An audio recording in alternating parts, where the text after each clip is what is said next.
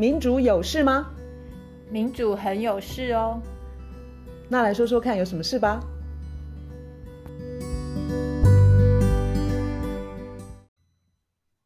嗨，我是苑韶。嗨，我是倩怡。我们今天要聊的主题是天然气跟空污。很多人应该可以直接联想到，这是因应政府增气减煤的能源政策。卢老师，你怎么看增气减煤？呃，其实减煤是解决空污的很很棒的方法，这个大家都同意，大家也都知道，而且我们都觉得应该要用最快的速度减煤。可是蒸汽呢，它对于空污是很大的伤害。我我想这个比较少人谈，然后比较少人知道。没错，因为现在大家都是以呃中火，就是台中火力发电厂要赶快减煤，或甚至。赶快 结束掉它的的运作吧，哈！所以呢，一直要求说要增气，可是实际上天然气跟空污是有直接的关系。这个关系其实蛮好玩的，因为就是说，卢老师已经很多次跟我们谈气候变迁。那他最近大家也可以想象，因为公投的关系，所以他的活动也比较多。你你可以跟我们聊一下，就是最近你发现那个天然气跟空污之间的关系，其实是透过一个常年关注。空气污染就是监测跟跟我想说倡议吧，嗯，嗯的一个 NGO 发现到说，天哪，天然气其实是直接影响空污一个很重要的因素。对，我想跟大家分享这个经验，因为其实那天我有有一有一个很很觉得那个一个知识或是学习知识大爆发的一个感觉，就是呃，台湾健康空气行动联盟他们在。呃，上个礼拜吧，十一月二十八号有一个记者会。嗯哼。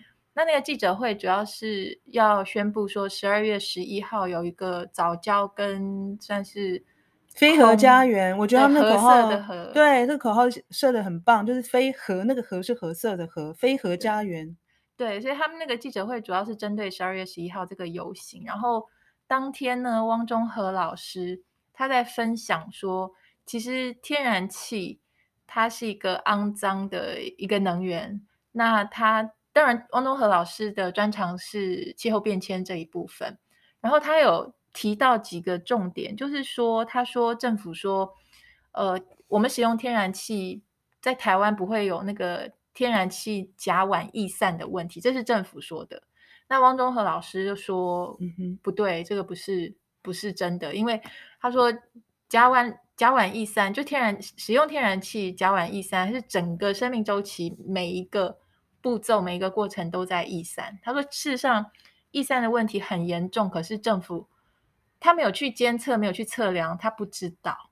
那我稍稍补充一下资讯。嗯哼，我们环保署对于国内呃温室气体排放的比例，甲烷的比例是很低的。嗯哼，是一点六或一点七吗？哈，一点七，一点七。那么大家就以为说啊，甲烷在台湾根本不是问题呀，嗯，我们真的是地球好公民啊，我们台湾并没有生，就是制造很多的甲烷啊。但实际上，这个是是跟测量监控的方式是有直接关系的。所以刚刚卢老师提到，就是说中研院的汪中和，呃，这个专家他告诉我们，no no no，错错错，其实我们根本是没有监测所有。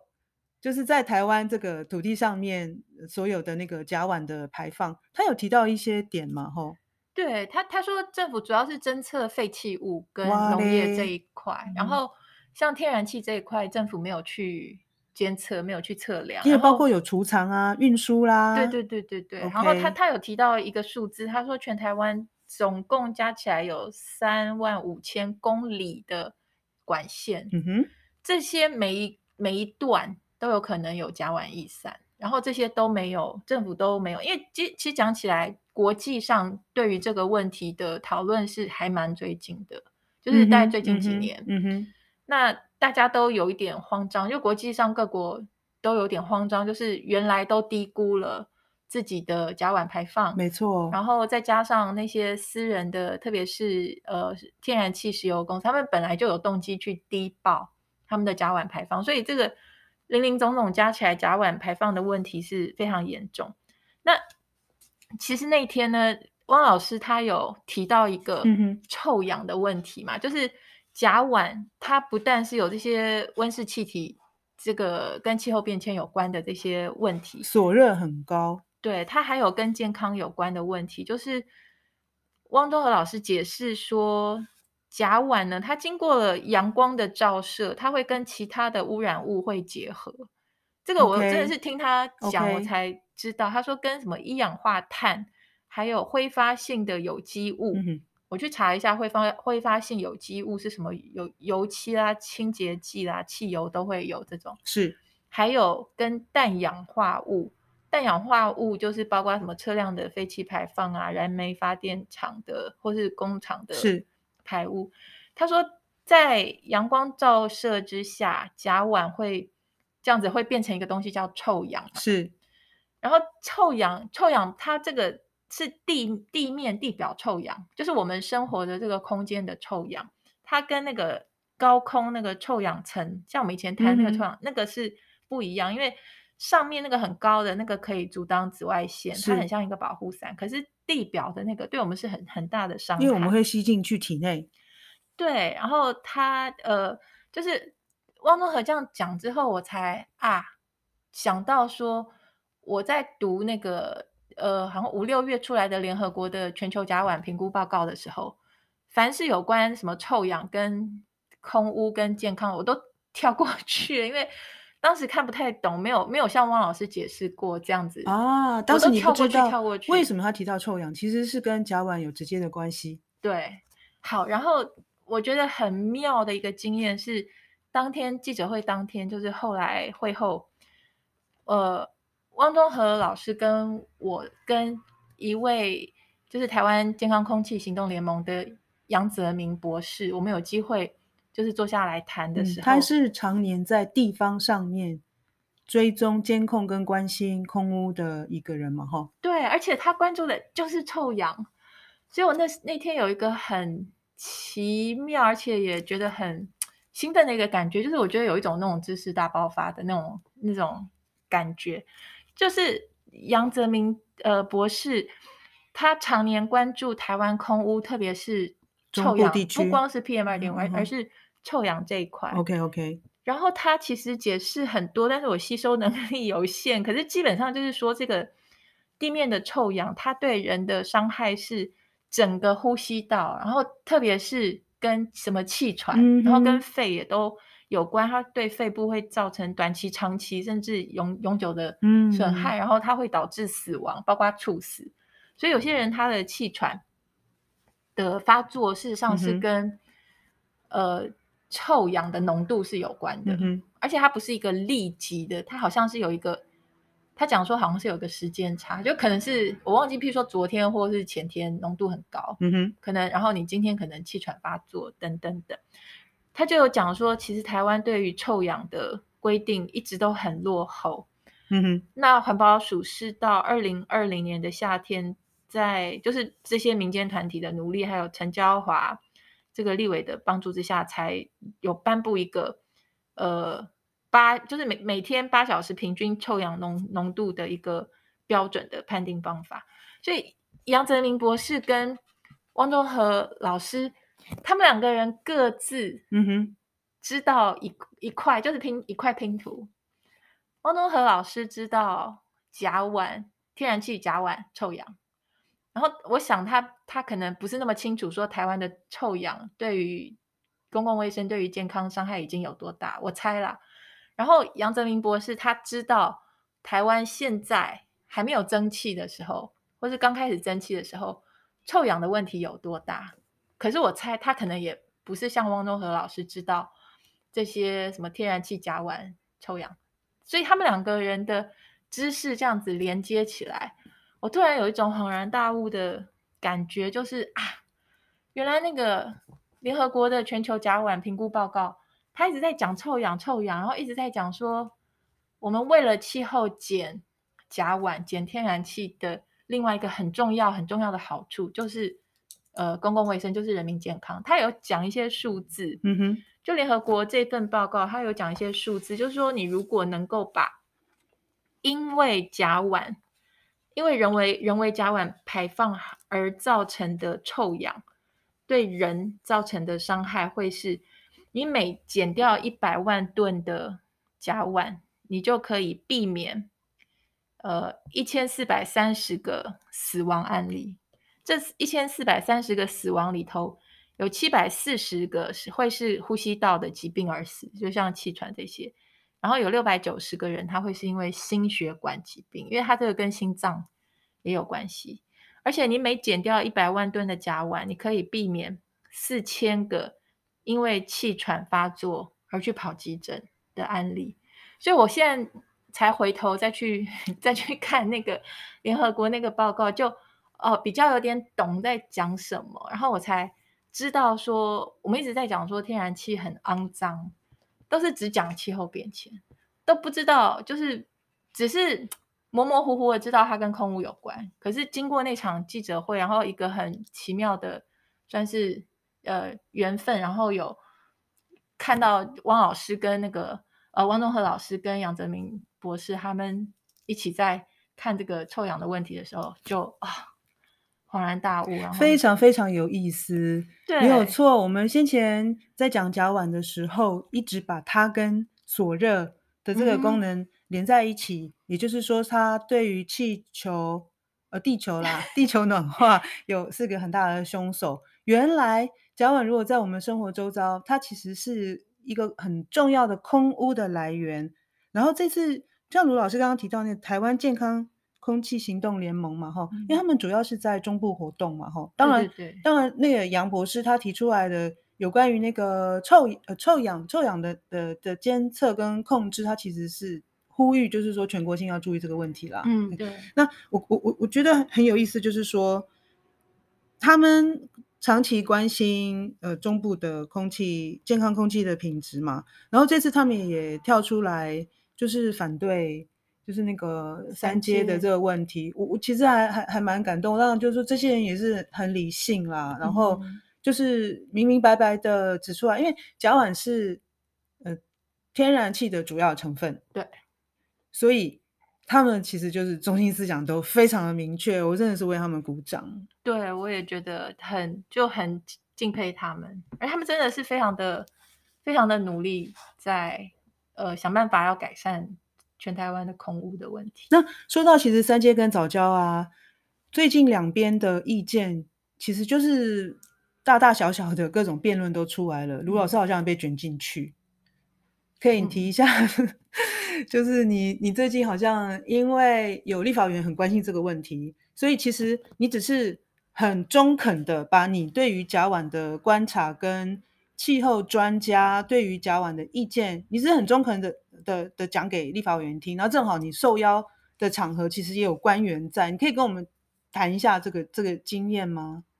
呃，是那个蔡碧如委员，就是询问早教珍爱早教这边说，他们呃想要谈，因为呃立立法院的经济委员会有一个专题报告是针对甲烷跟天然气价格，然后所以。他们就想要找一些对这个比较有在关注的学者，然后所以后来我就很愿意去。那我觉得主要的一个感想就是，我坐在那边听咨询的时候啊，我其实蛮难过，就是有一点点生气啊，因为我觉得官员啊，或是那天好像就是有中油的啦，还有什么什么环保署跟经济部，对对对，我觉得官员的回答基本上有点那种。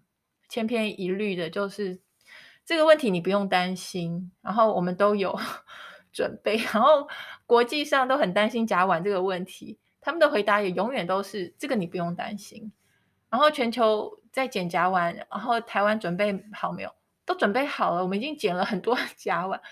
我觉得听了非常的挫折，就是不管有什么任何新的科学的发现，嗯哼，或是有任何新的就是事实浮现。他们都不用去再调整啦，或者是去研究看看台湾是不是呃要要调整或是改进。都我听下来的感觉，就是整体而言啊，我觉得非常的挫折。那个态度也很奇怪。他说他们都准备好了，或是他们都都很清楚。可是我们想要了解的是更多的细节跟执行的方式啊。对啊，你看他们一旦一直在重复说台湾没有跳针跳针跳针跳针，没有甲烷逸散的问题。那按照汪东和老师，而且我自己也是同样的感觉，因为国际上就是一片恐慌，是因为大家都发现测量是一个问题，大家都发现原本就是低估。那为什么全世界有台湾会没有？台湾有在测量、有在监控吗？包括天然气这一部分，我们连办法都没有啊！看起来是这样子。对，对啊，然后我忘记是不知道是经济部还是中油，他们就他们的报告就有讲说，他们有什么要去购买一些什么红，不知道是远红外线还是什么什么可以监控的工具来。我不知道他现在要去买来测，那他他现在说我们没有这个问题，他的根据是什么？如果他还在买那个监测的仪器，就总之啊，我觉得台湾的那个甲烷到底。听起来很敷衍，跟也很糊弄哎。对，我觉得台湾的整个甲烷的那个排放到底是什么一个情况？我觉得可能要严肃一点来看。如果这东西对我们伤害，而且是我们以前还以为只是气候变迁，然后还以为只是温室气体的问题。我们现在知道是我们周遭，我们现在呼吸的空气里头那个臭氧就跟甲烷有关的话，你要不要好好去了解一下我们的甲烷到底到底有多严重啊？我们现在等于是不知道哎、欸。但是我们的政府表现出来的态度啊，嗯、都是哦，我们有我们有关注这个世界的趋势哦。你看我们那个温管法的修法我们多次出现哦，不是只有一次，就是我们的这个修法，未来台湾的气候变迁因应法，我们是，我们呢一定是参酌联合国气候变化纲要、公约与其协议或相关国际公约决议事项啊，反正就念起来就很好玩，就是就很很可笑啊，就是哦，我们都知道那些 COP 就是联合国气候峰会在做什么，以及他们做出来的决议，但是我们真正的行动好像看不出来这其中的关联呢。你可以跟我们再提一下那个最后一次的气候峰会，就是 COP 二十六，它有特别针对甲烷。做的一些行动跟呼吁，对啊，就是那个有一百零多少，一百零七还多少个国家，嗯、超过一百个，对他们的一个甲烷的一个那个算是一个盟约，他就是说要承诺要减甲烷，嗯、就是到二零三零年要减掉跟二零二零年相比要减掉三十趴的甲烷，那所以台湾就是远远没有在这个这个这个。国际的一个义务里头，我们就是没有参与，好像也不怎么在乎，嗯、因为官员的态度就说：“哦，不用了，我们已经减很多了。”台湾的官员是在讲说：“我们已经减了五十趴的甲烷，就是 他们都自我感觉是说我们减超多。但最主要是说我们根本没有诚实的去面对，当然是因为计算方法不对，我们根本不知道我们排多少甲烷这件事情，这个源头他们应该要去严肃的看待，但是我们看不出来。他们是不是愿意去看这个事情？尽管有中研院的科学家提醒他们，你看政府他对于蒸汽政策的那个坚持的态度，就是好像已经把他的脚跟就是硬用力的踩在土里头，是一步都不会动。他的增气政策一步不肯动的情况下，我不能想象他要怎么样去面对说天然气这件事情有甲烷的问题，而且很严重。他。根本不敢吧？我觉得他根本就，他为了维护他那个蒸汽的政策，他根本就不敢去面对蒸汽带来的甲烷，不管是空污，或者是而且是致死的空污，嗯、或者是严重的气候变迁的问题。所以我觉得本末倒置到一种地步，就是 他那个不该，就是那个政策是最大。嗯、你说的非常的好。为什么我们不能够讨论一下蒸汽的政策呢？这里就提到，就政府常常讲的能源转型这件事情。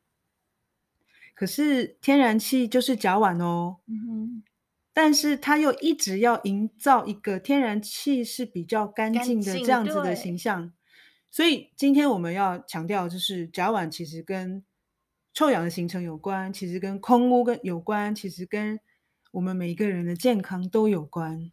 对，像那个好像是杨泽明博士，或是台湾这个健康空气行动联盟，他们我看了他们先前一些报道，他们讲说他们去看那个台湾，他们好像每年会有一个台湾的那个臭氧的呃一个报告的工作。OK，然后他的二零二零的这个臭氧的报告，他是说全台湾的臭氧，嗯，侦测出来全台湾都南部跟北部都在恶化。嗯哼哼哼他讲说，七十七个测站里头有三十三个都在恶化。嗯哼，然后他提提到几个地方，像什么屏东啊、屏东市，然后南投埔里，然后北部哦，包括新店、新庄、土城、古亭这些测站都是超标，超标就超标天数很多。那这应该严肃对付一下吧？对，然后。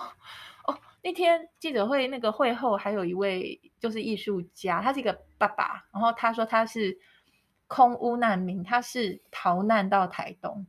他讲说他的儿子就气喘，他们原来是住在呃，就是住在南部，然后他的儿子气喘而且严重就住院，嗯、然后儿子是好像二年级那时候，然后隔壁床也是一个爸爸跟儿子，然后那个那个儿子是三年级。他看那个儿子，那个隔壁床那个小孩，他呼吸的真的非常的辛苦。然后那个爸爸在掉眼泪，好令人心酸哦。这个爸爸 就儿子出院，然后好工作辞了，就逃到台东去。真的是岛内气候难民。对，我们的空污这么严重，我们还要增加很多很多很多很多臭氧吗？你看汪东和老师说，只要经过阳光照射，哎，那个。逸散出来的甲烷就可以跟那个呃一氧化碳，还有什么氮氧化，跟什么挥发性有机物跟氮氧化物，就可以变成臭氧。这个这个是很神奇，可是也很可怕的事情。我们可不可以不要？我们可不可以不要让我们的空气那么脏，让小孩子的呼吸那么的辛苦？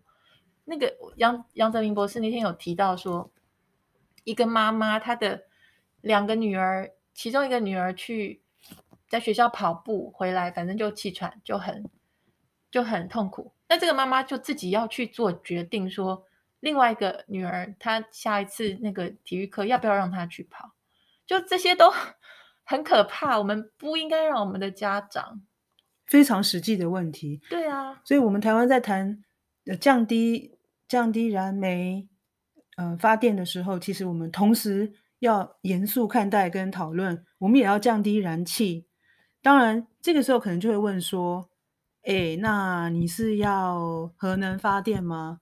但我觉得这两者没有必然的关系，因为其实台湾的那个节电的政策，其实我们很难推行跟落实。到底为什么？你看，像这次那个你说你刚提到那个杨泽民他们那个健康空气行动联盟，我有注意到。他们在记者会有提到说，他们二零一七年发动的游行，他们就一直在要求，就是说，电力的政策其实第一个要做的是节电。嗯，那政府在跟我们讲这些能源政策的时候啊，其实它节电的推动到底做的怎么样？我觉得他们谈的实在是太少了。也是因为这一点，我觉得政府现在的能源政策根本没有办法令人信服。没错，你跟他讲这些，他就他就跟你讲说，哎，可是台商要回来，可是台积电要扩厂，可是我们的什么经济要成长。你刚刚讲到这个节电，我最近有听一个演讲，是一个叫做卢奇宏的，应该是博士啊，他讲他讲说，那个其实我们在讨论这些能源的时候，我们一直都是以需定供，就是我们以需求来决定供给，OK，以我们的用电需求那一块不动哦，然后。我们后后面就要想办法说啊，怎么样供给这么多需求？他说错，我们应该是以供定需。我们是气候变迁下，我们能够供给的电有多少？这很像那个碳预算的那个概念。汪东和老师也提过，就是供给这么多，好，那你现在你的用电需求可以到多少？就是有个天花板。嗯，这个概念很重要。所以我们那种 open ending 就是需要多少电？就是拼命攻击、拼命攻击的那个时代，好像应该是昨天就已经过去的感觉。可是我们今天到现在，政府官员还是大声的在讲说：“哎，我们需要那么多电哎！”你们还在那边啰嗦说什么天然气不干净，说核能不干净。我觉得蛮蛮糟糕的，而且蛮令人生气的。就是说，我们现在不管看到哪一个执政党，他们不是把那个就是事情做的不好，先先推给。前面一个政府，他们自己做的不好的时候，他们自己也没办法面对。你看，像那个德国，他们这次今年的大选啊，嗯、他们绿党的因为得票率很高，所以他们的政策就是已已经会被纳入新的联合政府里头嘛。嗯，他现在你知道新的新总理还没有上任哈，他现在啊喊出来就是二零三零要淘汰燃煤的电厂之外，二零四零年哦，连燃气的电厂都不要。嗯，那你也知道他们其实也不要核电嘛。对，那。我觉得这重点真的是决心，就是、对节电，然后绿能非常的重要。所以大家不要以为就是说政府说的就是一定是啊节电一定有做啦，一定很难啦。然后呃台商要回来，就是我们就是要发展经济呀、啊。但是其实这这当中其实一定有一定有一个什么解决办法，就是说就像刚刚卢老师讲的，如果说我们先是从供电方来来做一个，就是由由他做出发的话。我们就要让这些所谓的要开工厂的人好好的想一想啊！对，拜托你能够用的电就是多少，好吗？请你自己去想办法，不管是节电或储电的技术，没错，或者是你要再生能源，你要怎么做？对，技术、技术、技术，你就赶快去开发，赶快去买啊！对，我觉得这个这个概念，简单讲就是说，所有人要活这件事情，比少数人要赚很多钱这件事情是更重要的。那现在政府的政策是少数人要赚很多钱这件事，比所有的人，包括下一代，要活这件事重要。我觉得这个是太奇怪的一个一个一个呃一个决策的逻辑。而且我们刚刚讲这些节点，这基本上是从是从比较气候变迁，像空污，然后甲烷，然后臭氧这件事情啊。我再提一下那个呃杨泽明博士他们的研究，或是他们的。新闻报报道或他们的记者会，他有提到说，其实臭氧浓度啊，只要是就是是低的浓度，它如果暴露的时间长的话，它也是会引发气喘的发作。而且他还有提到说，甲烷浓度在台北市有人研究说，它跟自杀率有关。然后他说完全相信，跟脑部失能，然后阿兹海默、失智、自闭、中风、心血管影呃疾病会影响胎儿发展，这些都有关。然后他就说，呃，如果是在高浓度的这个臭氧中暴露一个小时，就会增加心血管患者呃心血管疾病患者早逝的几率。可是，就算是没有心血管病史的人，他如果在高浓度的臭氧中暴露一到两天，他同样也会心脏病发作的风险增加。我说的联合国联合国那篇呃有关那个甲烷的报告，报告他有讲哦，他讲说全世界现在每年因为人为甲烷排放造成的臭氧而死掉的人，每年哦应该有五十万。嗯哼，所以这是真正真正的问题，我觉得。我一方面很就是很高兴说，因为一些机会，然后有搞懂这一块，就是这个这个知识的面向。一方面我也很着急，因为我觉得 政府好像没有要正视这个问题，所以我不知道啊。我觉得，我觉得不管是怎么样的政策，其实都要关心到人民的生命这件事情，其实是非常的基本的。对。而且空屋是大家很有感，就是就在身边，自己的孩子或自己，很多人都有气喘，很多人都呼吸道都、嗯、都过敏，然后很多人就是空气脏的时候，什么眼睛、鼻子，没错，都很难受。我们不管在谈那个天然气的发电，或者是核能的发电，其实拜托，经济发展不是第一个位置，第一个位置是人民的健康，对，跟性命。那。诶，好像我非常的明确，就是我不要三阶。我也是，十二月十一我要去游 行。其实今天非常明确，就是说，哦，我我我已经不想讨论什么，嗯、呃，保护早教啊，或者是什么环境永续啊。嗯，只要政府的能源政策是像今天这个样子，我就是不信任他们，我就是不要三阶。说得好，好，那就这么说了，拜。好，拜拜。